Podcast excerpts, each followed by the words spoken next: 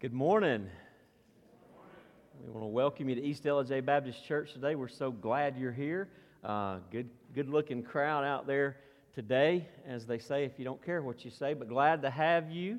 And uh, on a rainy Lord's Day, we are thankful to be together as the people of God to worship our risen and reigning Savior. Amen. Here at East Ellijay, He has captivated us. Jesus has captivated us, and we have seen in Christ the glory of God, the beauty of God, the heart of our God, and His love and mercy given to us through the life, death, and resurrection of His Son. And He has captivated us. We pray you'll see His beauty today, and you'll find yourself captivated by Him as well. If you're joining us via live stream, we want to welcome you. We're glad you're joining us, and we pray God would speak to your heart today. I want to give a quick thank you to all of our Vacation Bible School workers. Uh, to Julie Green, our Vacation Bible School director. Vacation Bible School starts tomorrow evening, and uh, preparations start at 2 o'clock today. And so, thank you all in advance for your, your service, your love for the kids of our community. We appreciate you. Amen, church? Amen. Let's give them an uh, advance thank you. They've been hard at work already for the last couple months getting ready, so we just are so thankful. I'm going to ask you to stand with me as we read from God's Word what will be our text for the morning Hebrews chapter 2. We'll read uh, parts of verses 1 through 15. We won't read all of those, but we'll read down through there. It'll be on the screen there in front of you. Therefore, and the therefore refers back to chapter 1, where he has shown us that Jesus, the Son of God, is superior to the prophets and the angels. Everything that God has done and said prior to Christ, Jesus is better. And so he says in verse 1 of chapter 2 Therefore, we must pay much closer attention to what we have heard, lest we drift away from it. For since the message declared by angels proved to be reliable, and every transgression or disobedience received a just retribution, how shall we escape if we neglect such a great salvation? And then skipping down to verse 9, but we see him that is Jesus. We see him who for a little while was made lower than the angels, namely Jesus, crowned with glory and honor because of the suffering of death, so that by the grace of God he might taste death for everyone. And then verses 14 and 15 Since therefore the children share in flesh and blood, he himself likewise partook of the same things that through death he might destroy the one who has the power of death, that is, the devil, and deliver all those who through fear of death were subject to lifelong slavery. What a great salvation indeed that we have in the Lord Jesus Christ. Amen. What a Savior is He. He died in our place for our sins that we might know Him, that we might have the power of death defeated and that we might be delivered from the fear of death, that greatest plague of all of human existence, the fear of death. We can be free and we can know the certain, with certainty that we will be with Him eternally, that our eternity is secure and safe in Jesus Christ. What a Savior is ours. And yet, so many that we know, our neighbors, whether that be family members or co workers or friends, they don't have that same peace, that same joy, that same confidence in Christ. And so we want to pray that we would be faithful witnesses to our neighbors, but also we want to pray for the nations. This morning, we want to pray for the Brahmin of India. These are folks who follow Sikh traditions. There's about 109,000 of them in India, and there are no known believers among them. And so we want to pray for the gospel to penetrate the Brahmin people there in India. Join me as we pray uh, for the, our neighbors and the nations, as well as uh, a number who are sick or grieving this morning. Father, how we praise you that in these last days you spoke your final and best word by sending your Son. Father, I thank you that we can that we know him, that we know who he is, we understand the gospel. Father, we have the the blessing of resting in His finished work and knowing with certainty that we don't have to fear death anymore. because we know for certain that Jesus did pay it all and the, our salvation is finished. We praise you, Jesus, for who you are. And I pray you would help us, help us to help others see the beauty of who you are. Pray for our neighbors. Make us faithful witnesses. We pray for the nations and the Brahmin people of India. God, penetrate that people group with the gospel of Jesus. Lord, we praise you for the opportunity to intercede for others. And this morning we lift up Lana Weberg, continuing for, praying for continuing healing. Lord, we pray for Kathy Abernathy. We rejoice that this week the ventilator came out. And we just thank you for answered prayer. We continue to pray for Randy Piper as he finishes some treatments. We uh, pray for Jim Brooks, who's healing from surgery this week. We pray for Lewis Putnam, who's uh, on the mend. And uh, also for Teresa Putnam, who will be beginning some treatments soon. We continue to lift up Mayford MacArthur and Denise Key. Uh, God, we pray for Kathy Rickard and Kristen Crunkleton. We pray for Pam Aldridge and Sheila Miller's Aunt Doris. Continue to lift up Craig Hammondtree and David Carmichael, Lance Stewart and Helen Pinson and Jesse Green. And Father, this morning we want to lift up especially uh, and ask for you to be the God of all comfort, as only you can. The family of Peggy Shaw, and, and God, especially the family of Greg Brew this morning uh, in a tragic situation there, Father. We pray that you would bring comfort and a, a, a, a real sense of your presence and your reality and your nearness. Lord, thank you for this privilege to gather before you in this place. Thank you that you are here by your Spirit. God, may we realize that um, this is not just another moment on our calendars, but that this is an, an encounter with the living God, an opportunity to fellowship and worship the, our only Savior, time to to spend in the presence of our good, good Father. And so may Christ be lifted up in this place today. And may we be still before you. Know that you are God. Surrender our lives to you afresh. Worship you with all that we are. And even now, as we sing, Father, may we sing and make a joyful noise unto the Lord. For Jesus, you are worthy. We pray these things in Christ's name. Amen. Remain standing as we as we sing. We're glad you joined us this morning. Let's sing together Victory in Jesus.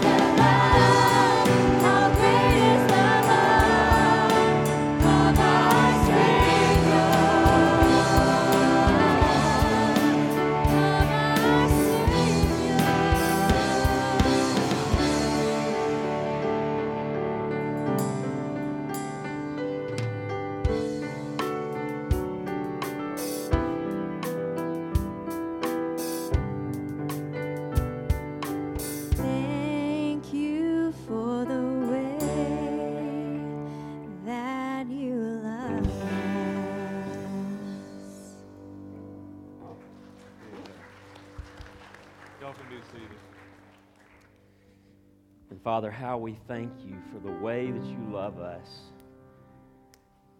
As we were talking about in Sunday school this morning, Father, it's, it's something we'll never fully comprehend.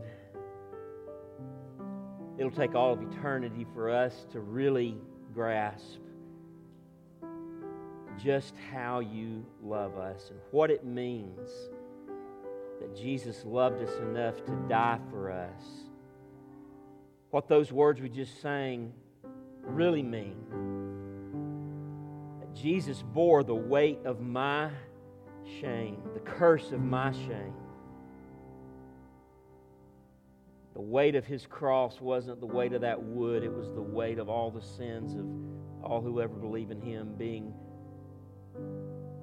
laid on his shoulders and in that moment him experiencing fullness of the wrath of God against our sins being forsaken by the Father an unimaginable unexplainable reality that broke his heart and Father how you love us is an unending well from which we can drink and draw. We praise you for your love. It's our only hope, it's our only strength, it's our only good. Thank you. And Father, today may we understand a little better something of that love, more about the goodness of our God, see more clearly who Jesus is and may the result be that we daily, not just once a week here on Sunday mornings, but daily, pay much closer attention to Jesus. For Jesus, you're worthy of all the attention and praise and glory and honor we could ever give you help us not to neglect the great, great salvation that's ours through you. Oh, we need you in this hour to be our teacher. We pray that through your word and by your spirit you would transform our lives. And God, if there's anyone here today who's yet to embrace the love of Christ as their own salvation, to trust Jesus as their only hope and Savior, then today, God, we ask that you would work in their hearts and bring them to that place that enemies might become the children of God. What a privilege it is to be called your child and to be able to call you Father. We pray all these things this morning in Jesus' name. Amen. All right, we'll be dismissed to Children's Church, and as they're making their way out, if you'll turn with me in your Bibles this morning to Hebrews chapter 2. Hebrews, Hebrews chapter 2, we'll be looking uh, kind of through some of the verses through verses 1 through 15. As they're making their way out, and you're turning to Hebrews 2, this has nothing to do with anything except it's just, you know, great news. I'm going to be a grandpa again. And so there you go. We're expecting our second granddaughter on uh, December the 25th. And so, anyway, no plans for Christmas. So,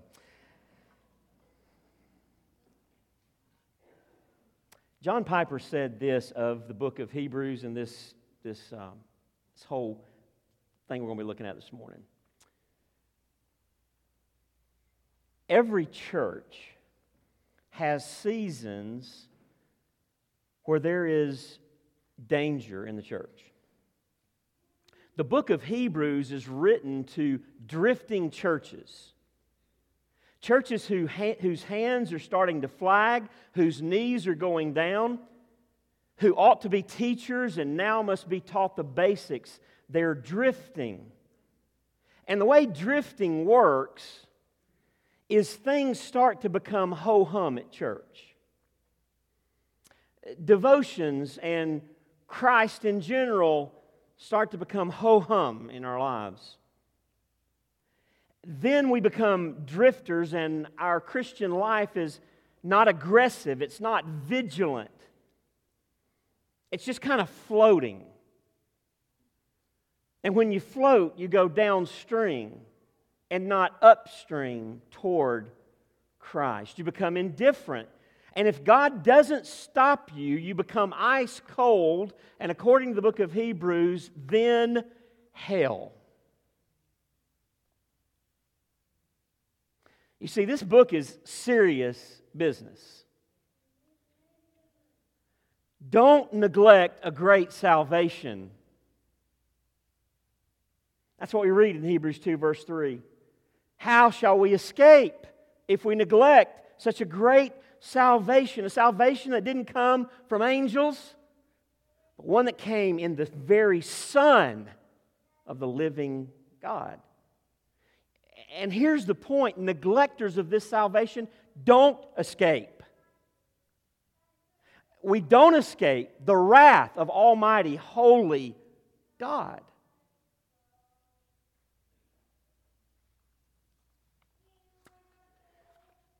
So we need to just ask our question, our, ourselves this question at the beginning of, this, of, the, of the message today. Does floating, does that describe your life with Jesus?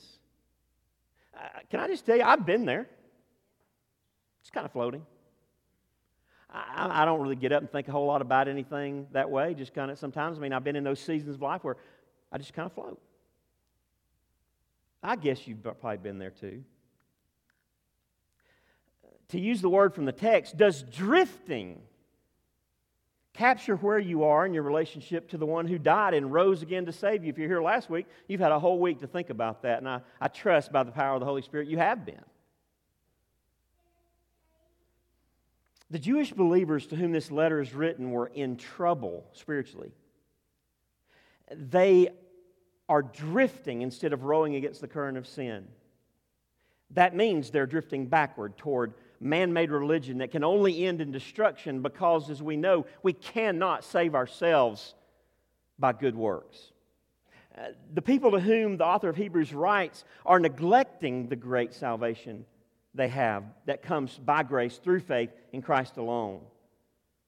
Their grip on joyful, zealous hope, it's, it's slipping away. Their hearts are hardening to the truth of the gospel it's just become mundane, and they're finding other things, even spiritual things, more attractive and fascinating. Their conversation is losing its spiritual urgency. Their ears are getting dull.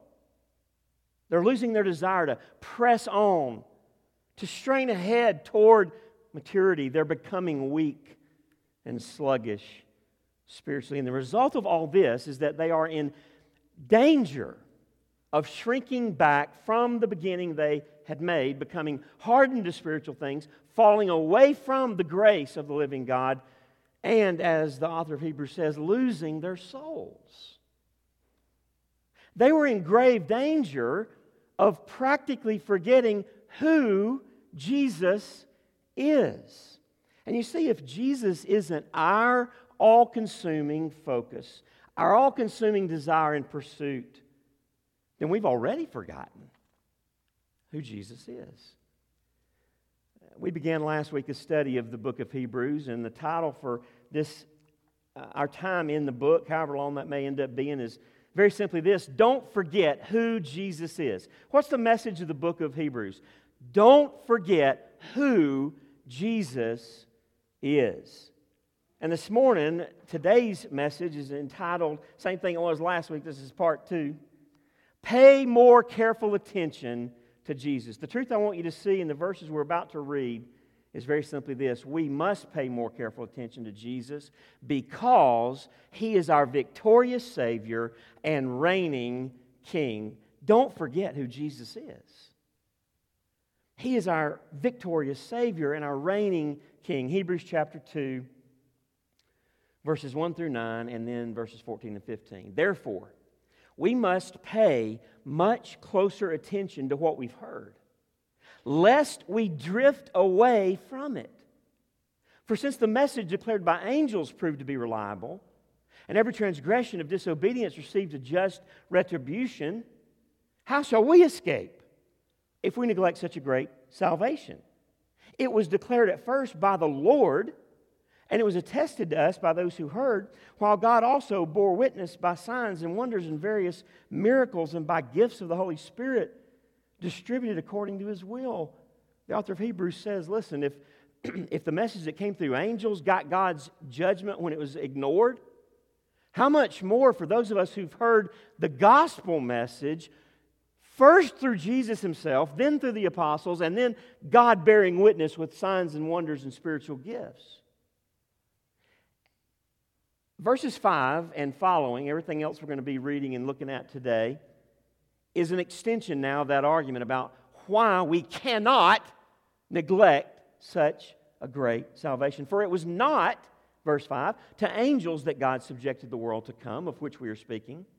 It's been testified somewhere. What is man that you are mindful of him, or the Son of Man that you care for him? You made him a little lower than the angels. You've crowned him with glory and honor, putting everything. You, made him for a little while lower than the angels. You've crowned him with glory and honor, putting everything in subjection under his feet. Now, in putting everything in subjection to him, he left nothing outside his control. At present, we do not yet see everything in subjection to him, but we see him who for a little while was made lower than the angels, namely Jesus, crowned with glory and honor because of the suffering of death, so that by the grace of God he might taste death for everyone. Verse 14 Since therefore the children share in flesh and blood, he himself likewise partook of the same things, that through death he might destroy the one who has the power of death, that is the devil, and deliver all those who through fear of death were subject to lifelong slavery.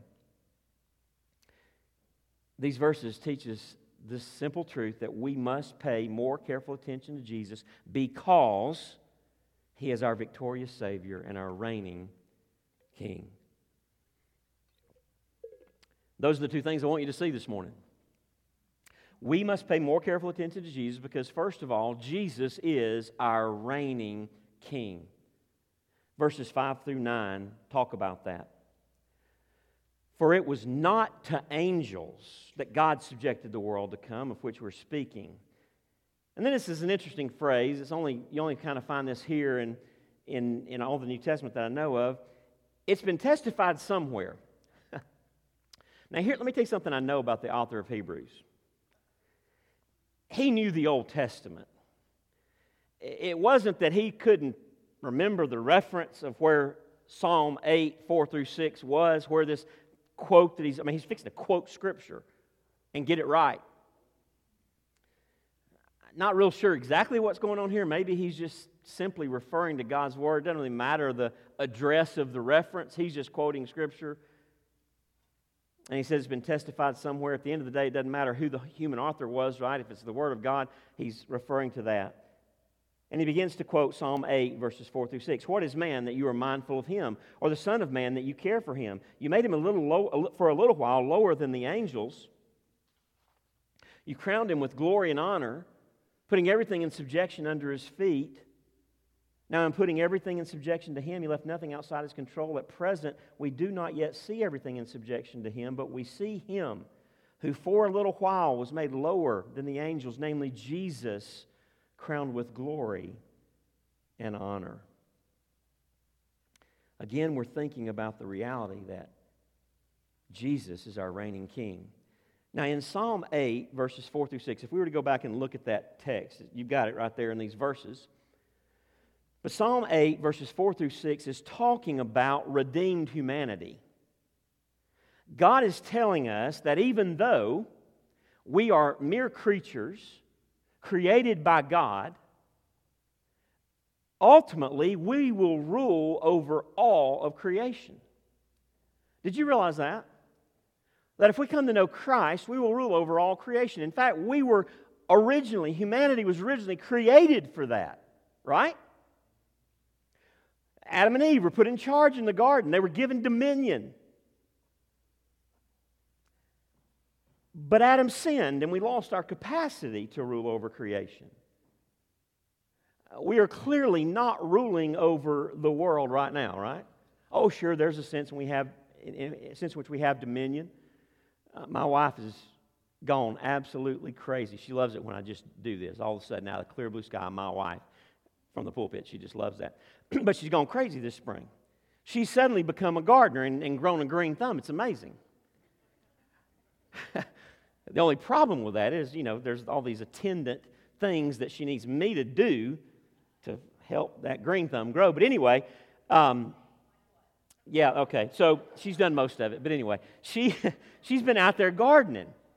You know, we can have dominion. I mean, she can go out there and take a, a bare piece of ground, turn it up, condition the soil, get junk out of it, put good stuff in, plant the plants, tend them, and stuff come up, and we we are going to have, oh, Lord willing, we're going to have stuff to eat. If it don't come in, we're on vacation. When, when, that's kind of the way that goes, isn't it? But we're clearly not ruling over the world now. We live in a fallen, broken world. As it says in verse 8, at present we do not yet see everything in subjection to Him. That is, in subjection to humanity, to man, mankind. Sin, disease, death rule over us. That's why we always have a long prayer list. People get sick, their bodies are broken, disease comes. Relationships are broken by sin. Death comes and crushes families. The truth is, we don't have what it takes in and of ourselves to rule over creation because of our sin.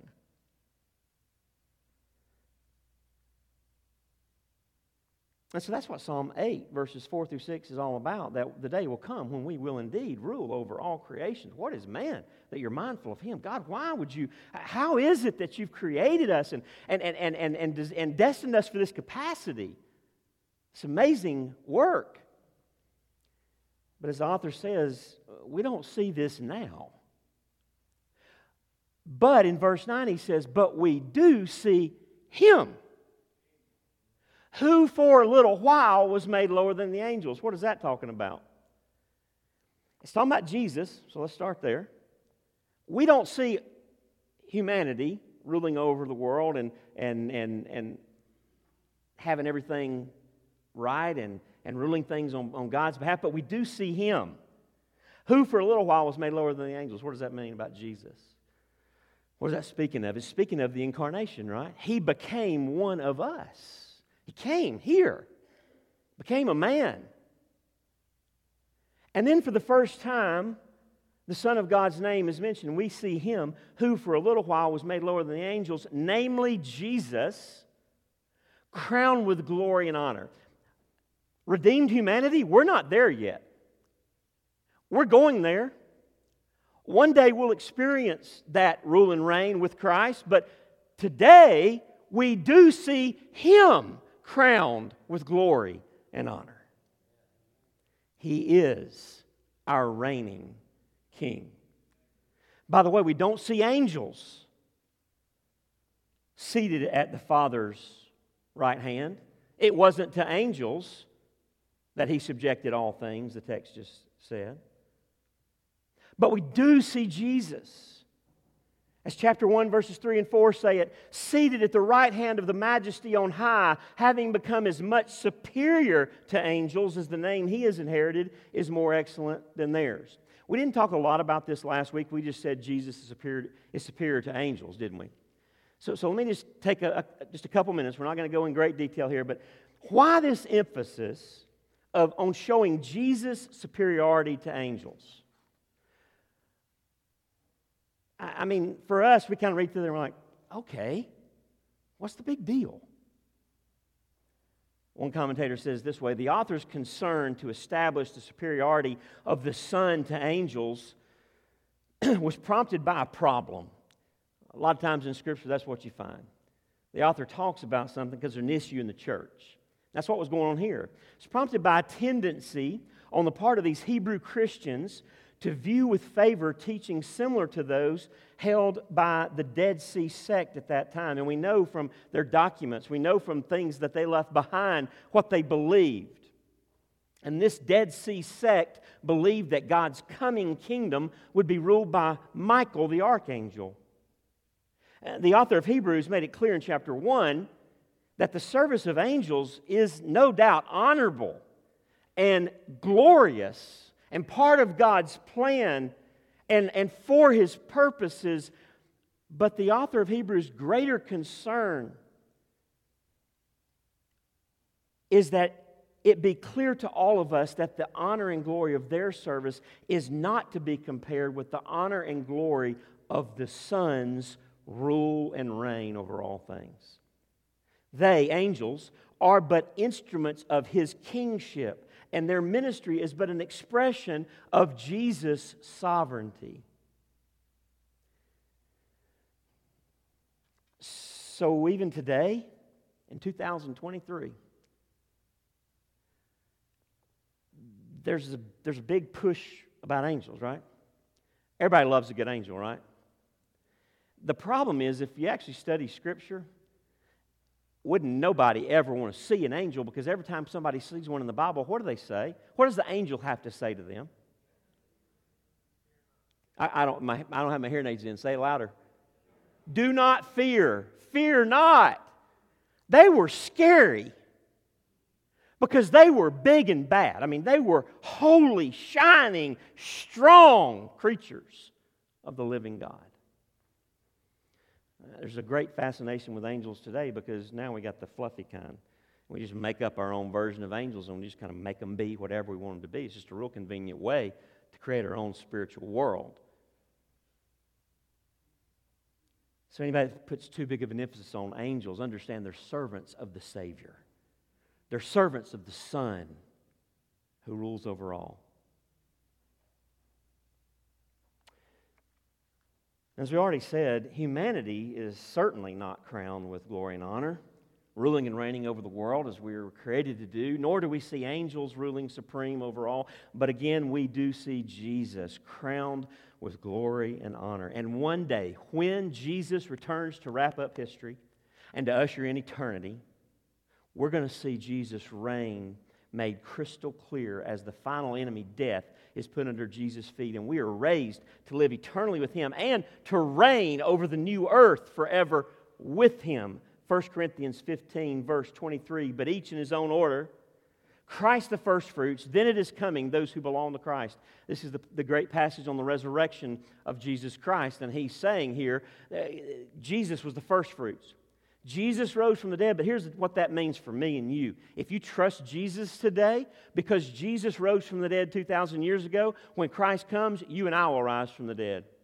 We will be resurrected to everlasting life with Him. And then verse 24 tells us what else is going to happen at that moment. Then the, comes the end when He, Jesus, delivers the kingdom to God, back to God the Father, after destroying every rule and every authority and power He's coming back to raise us from the grave and, and, and, and resurrect us to, to eternal life with the Father. But he's also coming to judge every rule and authority and power in this world. Verse 25 For he must reign until he has put all his enemies under his feet. The last enemy to be destroyed is death. For God has put all things in subjection under his feet. You see, Jesus is our reigning king. And because he's our reigning king, because he's the one who is right now ruling over all things and in who is in the process of putting all his enemies under his feet. The day is coming when he returns that he'll put that final enemy, death, under his feet. Because that's who Jesus is. Listen, we must pay more careful attention to what we've heard we cannot, we've got to make sure we don't neglect such a great salvation. Here's the deal. If Jesus, if that's who Jesus is, if he's reigning over all things, and I claim to know him, then it's got to change everything about my life. Your life can't look like the life of everybody around you who doesn't know Jesus. You cannot just be a good citizen, a good American. That is not being a follower of Christ. Are we communicating? Does this make sense? If He reigns and He is my King, then it changes everything. And all of a sudden, I'm doing a whole lot more of this than I am this. And that's the cell phone I left on the pew because that's where it belongs during the service, unless you got your Bible on it. And if it's not the Bible you're looking at, looking at may the cat, fleas of a thousand camels infest your bed tonight. Why is Jesus our reigning king? We've seen it, it's clear, right? He reigns. But why? What makes him qualified to reign as king over all? Why did God exalt him to his right hand and make him Lord of all and, and, and not an angel or something? Well, we've seen, I mean, by nature, he's the Son of God, but, but the author of Hebrews goes on here to show us the answer to that question. Jesus is our reigning king because, number two this morning, Jesus is our victorious Savior. Jesus is our victorious Savior. And, and here's what I'm trying to, to communicate here. Because He is our victorious Savior, that's why He's been made our reigning King. Because He bought salvation for God's people he is qualified and deserving of the title of reigning king, Lord of all. I'm going to show it to you from the passage and then other scriptures. Jesus is our victorious Savior. Verse 9, but we see him who for a little while was made lower than the angels, namely Jesus, crowned with glory and honor. So that's the fact. He is king. But then he tells us why. Because of the suffering of death. Because he died on the cross. So that by the grace of God, he might taste death for everyone. He was our substitute. He was our he died in our place and because of that, God exalted him. If you skip down to verse 14, since therefore the children share in flesh and blood, that is the human race, he himself likewise partook of the same things that through death he might destroy the one who has the power of death, that is the devil, and deliver all those who through fear of death were subject to lifelong slavery. So here's what this passage is all about God crowned Jesus with glory and honor because of the suffering of death, he says. That is, because Jesus became the substitutionary sacrifice for our sins by his death on the cross, and it worked, proven by the fact that on the third day he rose from the dead. Because he did that, the Father exalted him as King of Kings, as Lord of Lords. 2 Corinthians 5, verse 21, describe what he did on the cross. Paul says, For our sake he made him, Jesus, to be sin who knew no sin so that in him we might become the righteousness of God. He became our substitute. Isaiah 53 says that the Lord laid on Jesus the iniquity of us all. All of our sin was placed on him. And there on the cross, Jesus endured the wrath of holy God against my sin for me in my place. 1 Timothy or 1 Peter 2 verse 24 it says of Jesus, He Himself bore our sins in His body on the tree, that we might die to sin and live to righteousness by His wounds. You have been healed. We deserved the wounds. We deserved everlasting destruction for our sin against the holy God. And Jesus went and bore that for us on that tree. 1 Peter 3, verse 18 says, For Christ also suffered once for sins, the righteous for the unrighteous. He's righteous, we're not. But in the place of us, He suffered for our sins that He might bring us to God. Philippians 2, verses 8 through 11, maybe say it most clearly.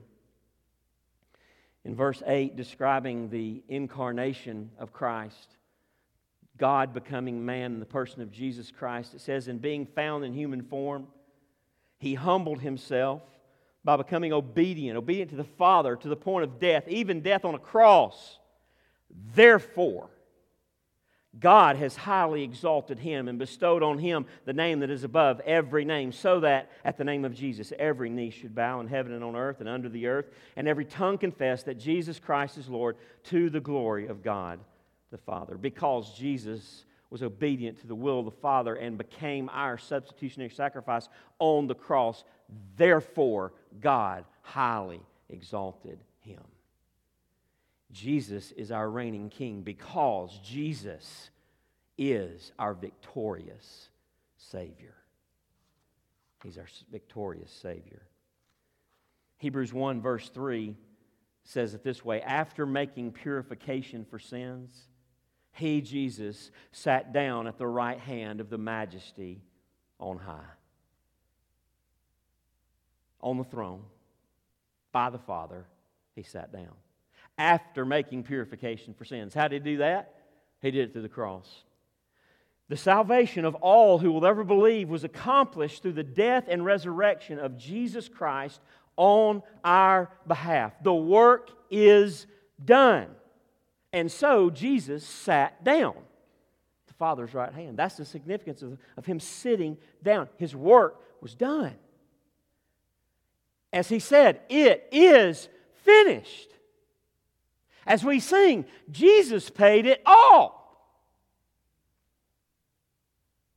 Verse 9 again from Hebrews chapter 2 But we see him who for a little while was made lower than the angels, namely Jesus, crowned with glory and honor because of the suffering of death, so that by the grace of God he might taste death for everyone. Verse 14 Since therefore the children share in flesh and blood, he himself likewise partook of the same things, that through death he might destroy the one who has the power of death, that is the devil, and deliver all those who through fear of death were subject to lifelong slavery. One day, eh, let me just say this the, the devil has been defeated. Is he completely destroyed and gone? No. In the plan and wisdom of God that we have a hard time understanding most of the time, he's allowed to roam and, and, and even seek to destroy people, but, but he's a defeated foe. And through the power of the resurrection, the power of the Holy Spirit indwelling us as believers, we don't have to fear him and we can have power and victory over him. Now, we should understand and, and, and, and, and be aware of his ways, the power he does have. We should take the spiritual battle we're in always seriously. By the way, we don't. We don't live like we're at war. But the war has been won. He is a defeated foe. The victory is ours. Why? Because Jesus, through his death, defeated the one who holds the power of death. That is the devil. And through his death, he delivered all those who, through fear of death, were subject to lifelong slavery the Son of God, became a man in the person of Jesus so that he could be the true substitute Savior and sacrifice that was required for our salvation. And Jesus is our victorious Savior. He's the champion of our salvation. He won the battle for us over sin and death and the devil. We no longer are slaves to the fear of death like the rest of the world. Doesn't matter where you go in the world, you know what the greatest fear of humanity in the world is? Death.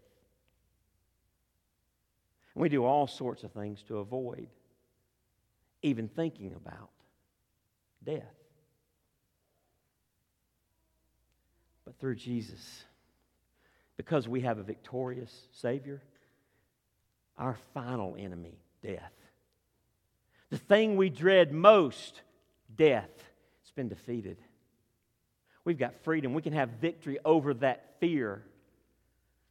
I say this all the time. I am not afraid to die, and I mean that. By the grace of God, through the gospel of Christ, I am not afraid to die. In fact, I long to be with Jesus. I don't particularly relish that thing called death on the physical realm that it takes to get there, right? I'm, I'm, I'm, i might have a little concern about how I die, but I'm not afraid to die because I've not even started to live like I'm going to live in His presence. And whatever this life is, however long it seems, It's just a blip compared to eternity in His presence.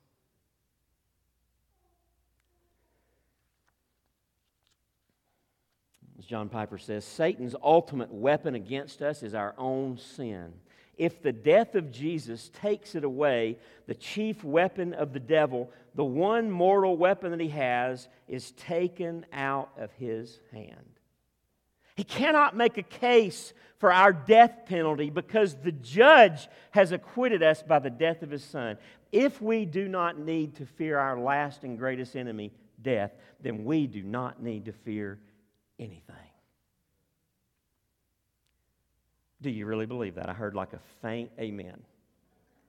If we do not need to fear our last and greatest enemy, who is de- which is death, because of the resurrected Christ, the victorious Savior Jesus, then we do, do not need to fear anything. Do you believe that? Man, okay, well. I hope you believe it more than your amen, and let's just put it that way. Jesus is our victorious Savior. And because He's our victorious Savior, God exalted Him to be our reigning King. I told you verses 5 and following were more support, just like chapter 1 was. More reasons that we listen to Hebrews 2 1 very ser- closely, take it very seriously, and change the way we're living, where he says, therefore. Because Jesus is reigning king, because he's victorious Savior, therefore, we must pay much closer attention to what we've heard, lest we drift away from it. For how shall we escape? Verse 3 if we neglect such a great salvation. We must pay more careful attention to Jesus. Floating along, just showing up at church, even regularly, but not really paying much attention to Jesus on a daily basis through His Word and in and, in and with our lives, it's not going to cut it.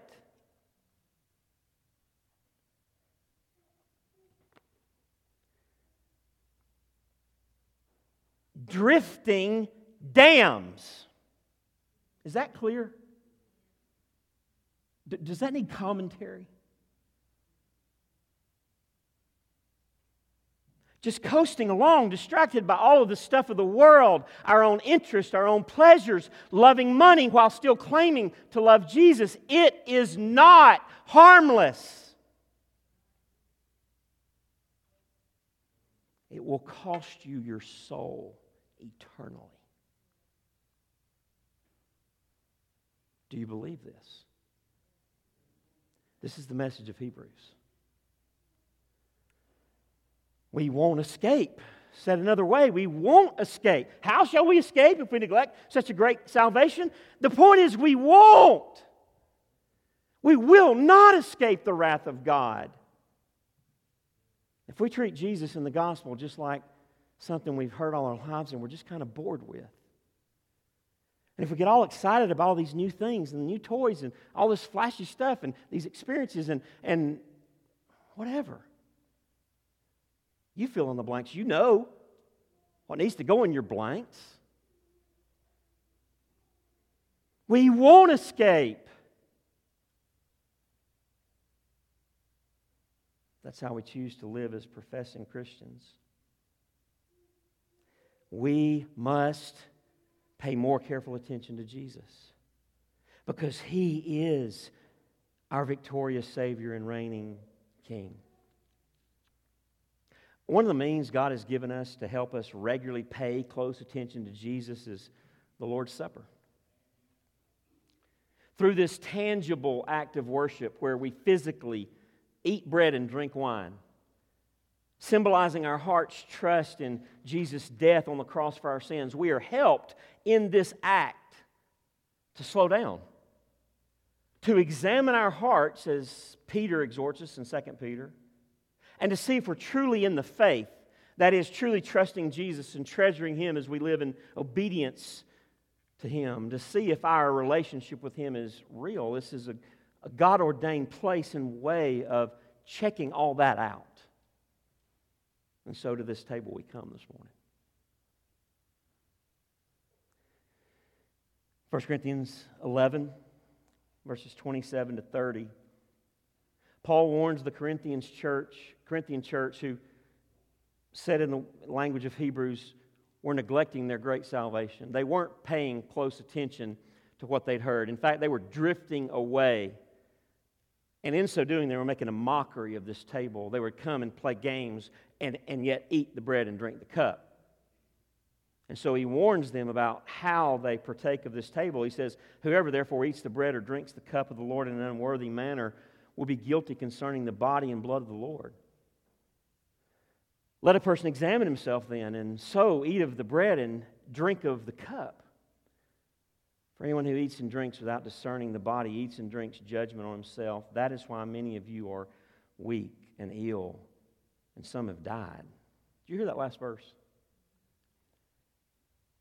The same God who sent his son to die for us takes this real seriously.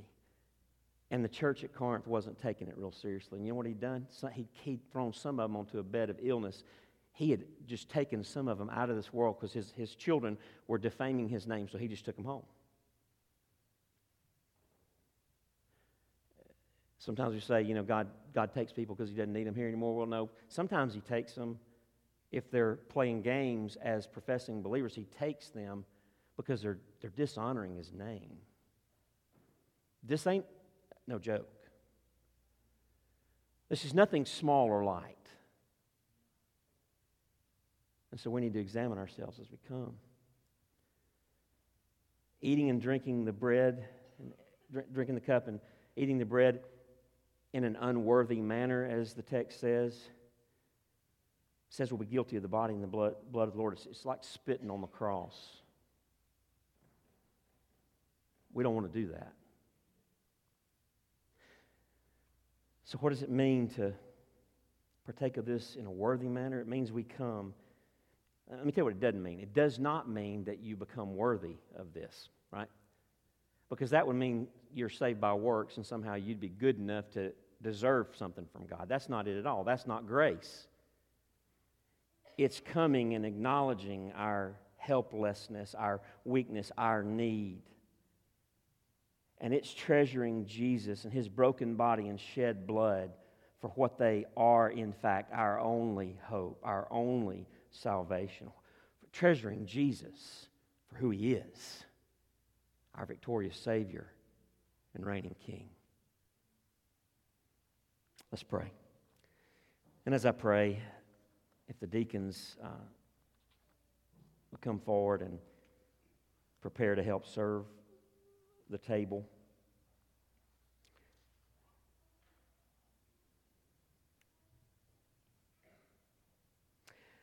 Father, may we pay more, much more close attention to the things that we've heard. Even now at this table, Lord, thank you for the gift of the Lord's Supper, the joy of it. Thank you that we can come and once again celebrate your grace and mercy to us in Jesus. But God, help us to come in a way that shows the worth of what you've done in Jesus. With all sincerity, with hearts undivided, Lord, treasuring only Christ above all things. Even right now, Father, if there's idols in our heart, if we've exalted things, stuff, people, whatever, above Christ, may we tear them down right now. And if we won't, may we not come and dishonor your name. But, oh, Father, may we turn from our sin. May we cast down idols. May we repent and come afresh even to this table, remembering that it is all Jesus. It's all grace. It's only the life, death, and resurrection of Jesus that can save us. Lord Jesus, thank you that you willingly laid down your life. And God, help us to understand what that means. You went through awful, horrific, unimaginable, and undescribable suffering. The greatest of which was bearing the wrath of God, being forsaken by the Father, all because of my sin. Thank you, Lord.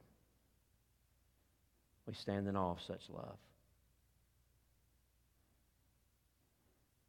Search our hearts and help us to come, Lord, with great joy, childlike faith, hearts that treasure the beauty of Jesus. And may in this meal, Christ be exalted. We thank you and we ask these things in Jesus' name. Amen.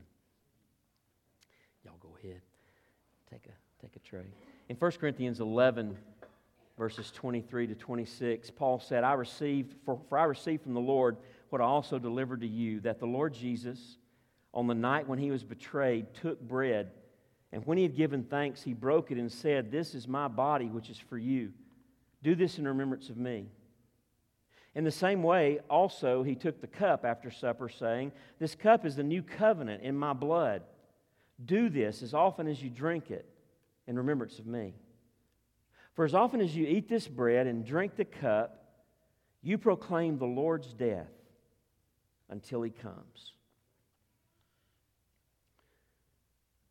That night before Jesus died, there at the Passover meal, Jesus said, Let me tell you what this has all been pointing to. When I hang on that cross tomorrow, this bread, it represents my body. It's going to be torn, it's going to be broken for you.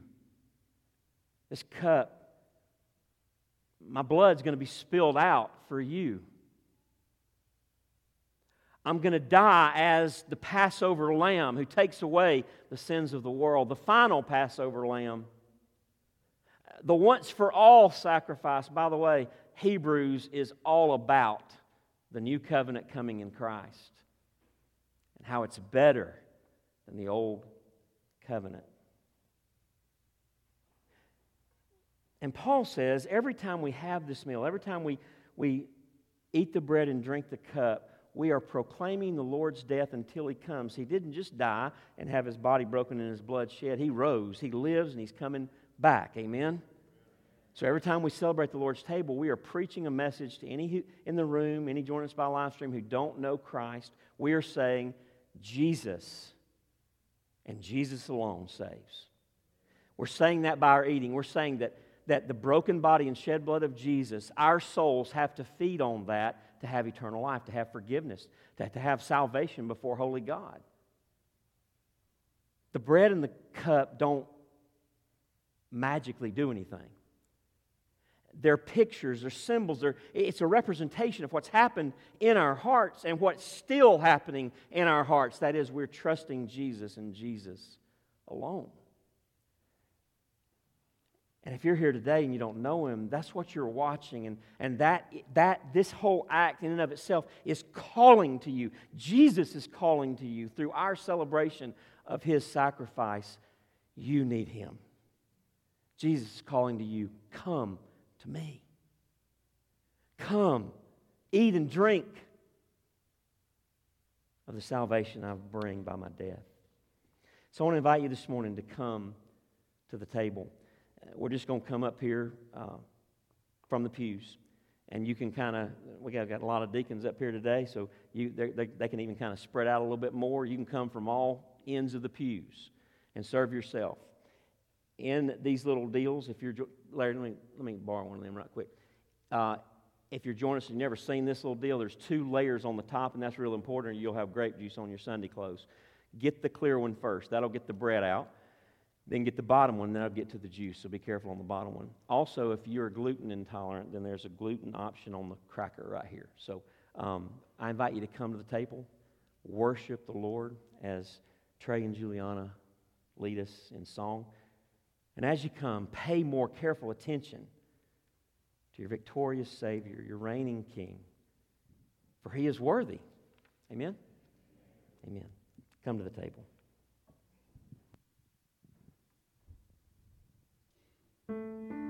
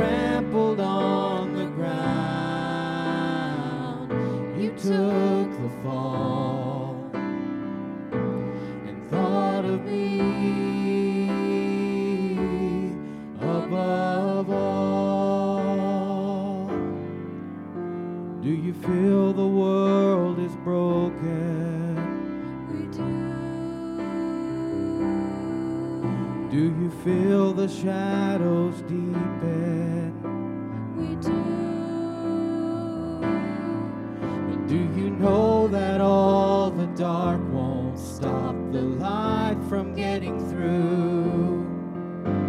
We do. Do you wish that you could see it all made new? We do. Is all creation groaning?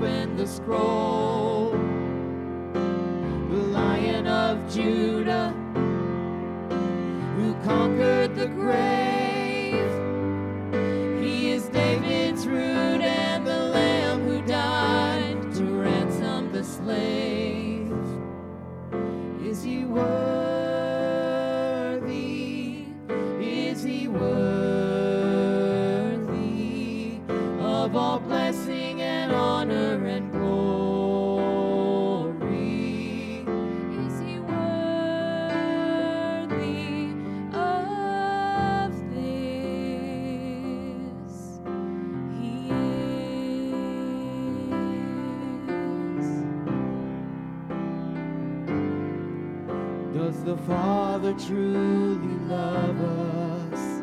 He does. Does the Spirit move among us? He does.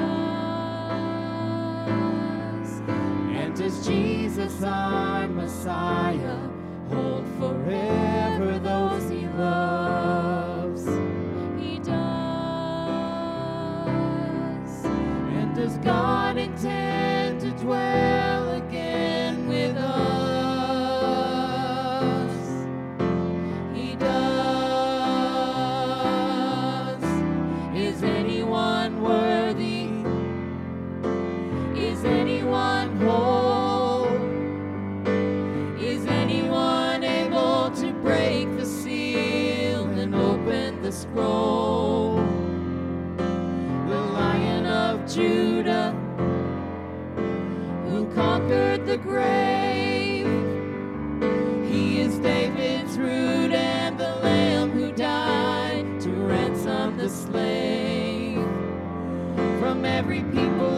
People